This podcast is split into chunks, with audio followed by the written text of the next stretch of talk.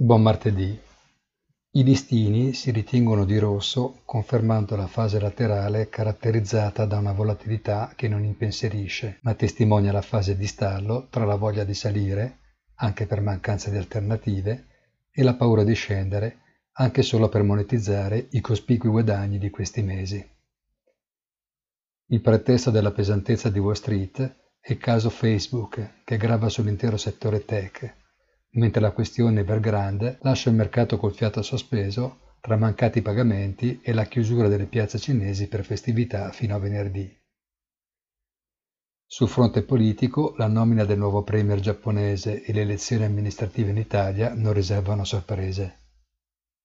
La riunione dell'OPEC Plus, invece, conferma le attese di rialzi molto graduali della produzione in futuro che spingono il prezzo del barile verso i massimi relativi, con il West Texas Intermediate ormai di nuovo vicino agli 80 dollari.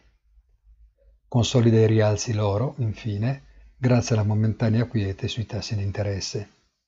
Buona giornata e come sempre appuntamento sul sito easy-finance.it.